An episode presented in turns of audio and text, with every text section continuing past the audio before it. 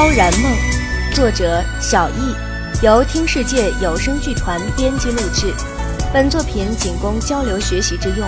收听更多多人演绎有声小说作品，请关注听世界有声剧团，登录听世界网。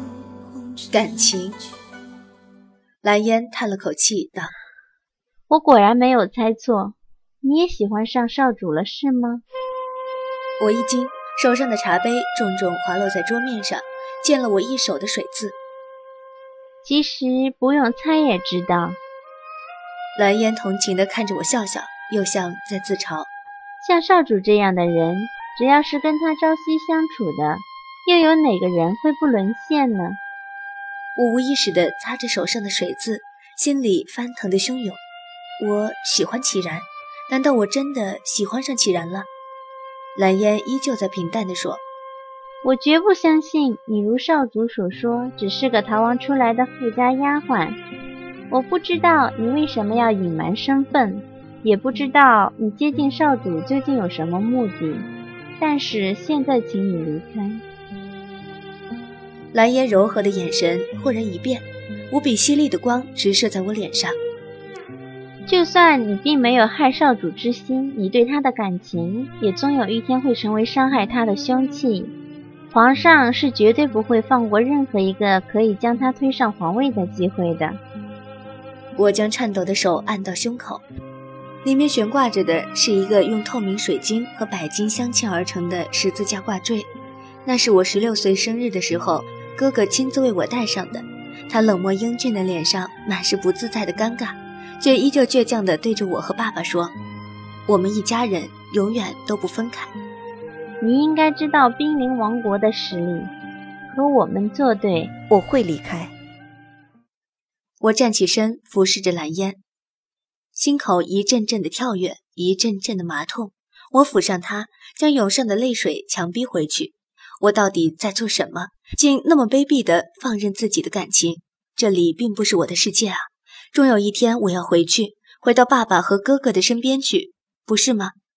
蓝烟定定地看着我，眉目慢慢流露出佩服和怜惜之意，许久才低头轻声道：“对不起，我们也只是想保护少主。”我明白的。我勉强笑笑，颓然坐了下来。可以问你最后一个问题吗？蓝烟默默点了点头。齐然的病有可能治好吗？蓝烟一愣，疑惑的道：“什么病？难道他们并不知道齐然身上有血骨？”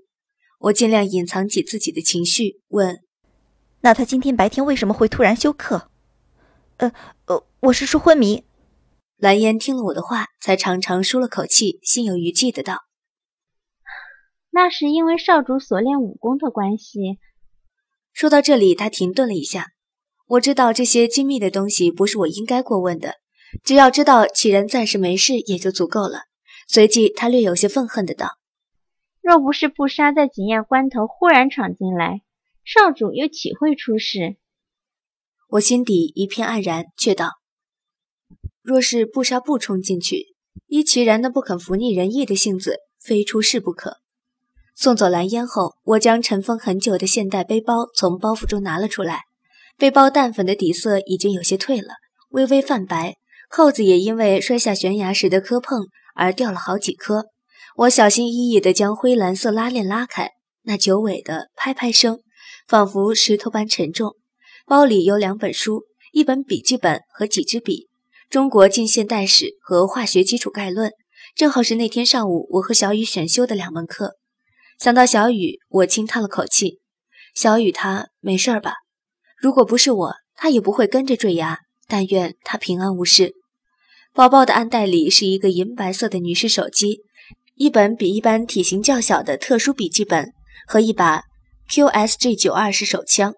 我检查了一下手枪中的子弹，完好无损，依旧是八颗。我上了安全锁，确认无误后，才又重新放进暗袋。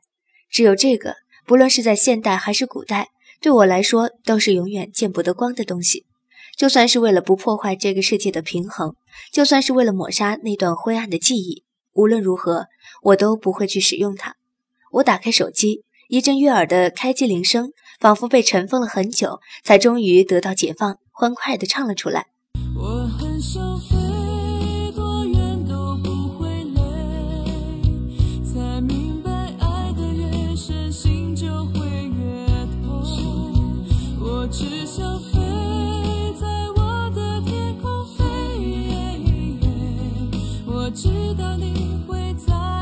拍。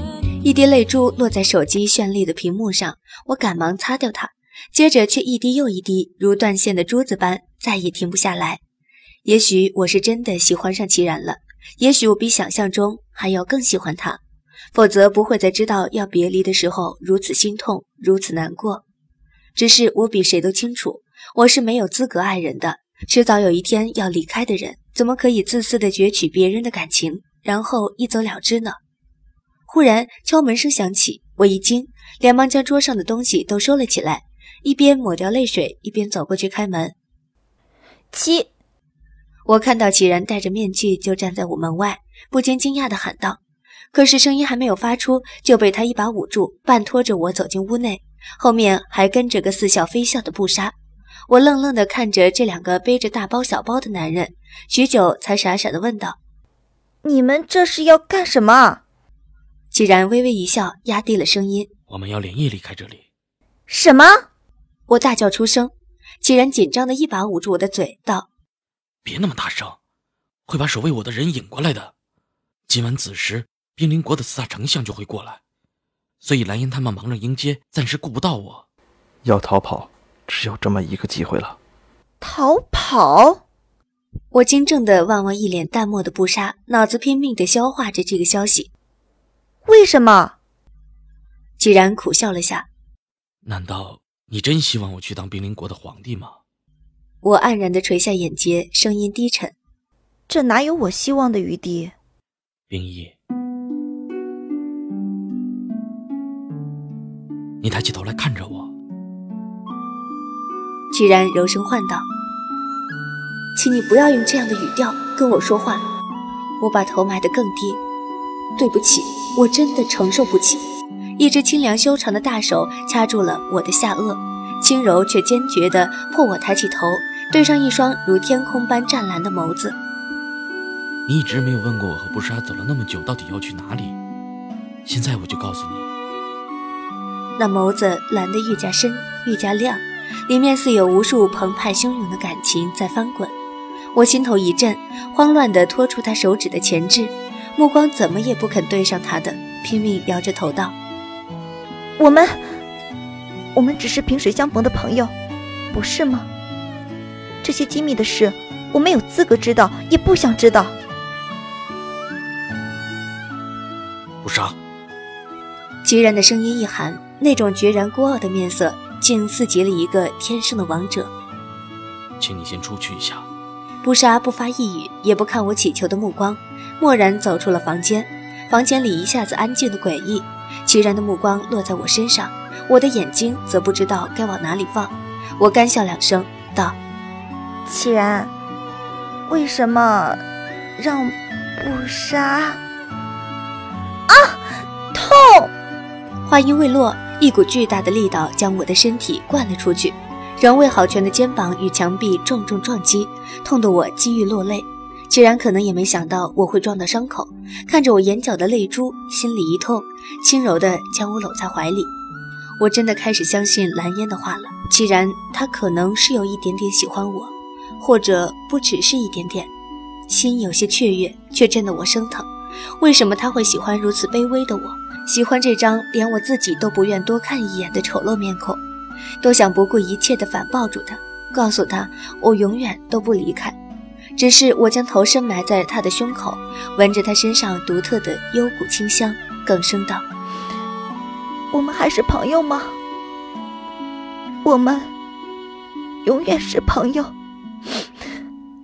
好不好？”本章播讲完毕，谢谢收听。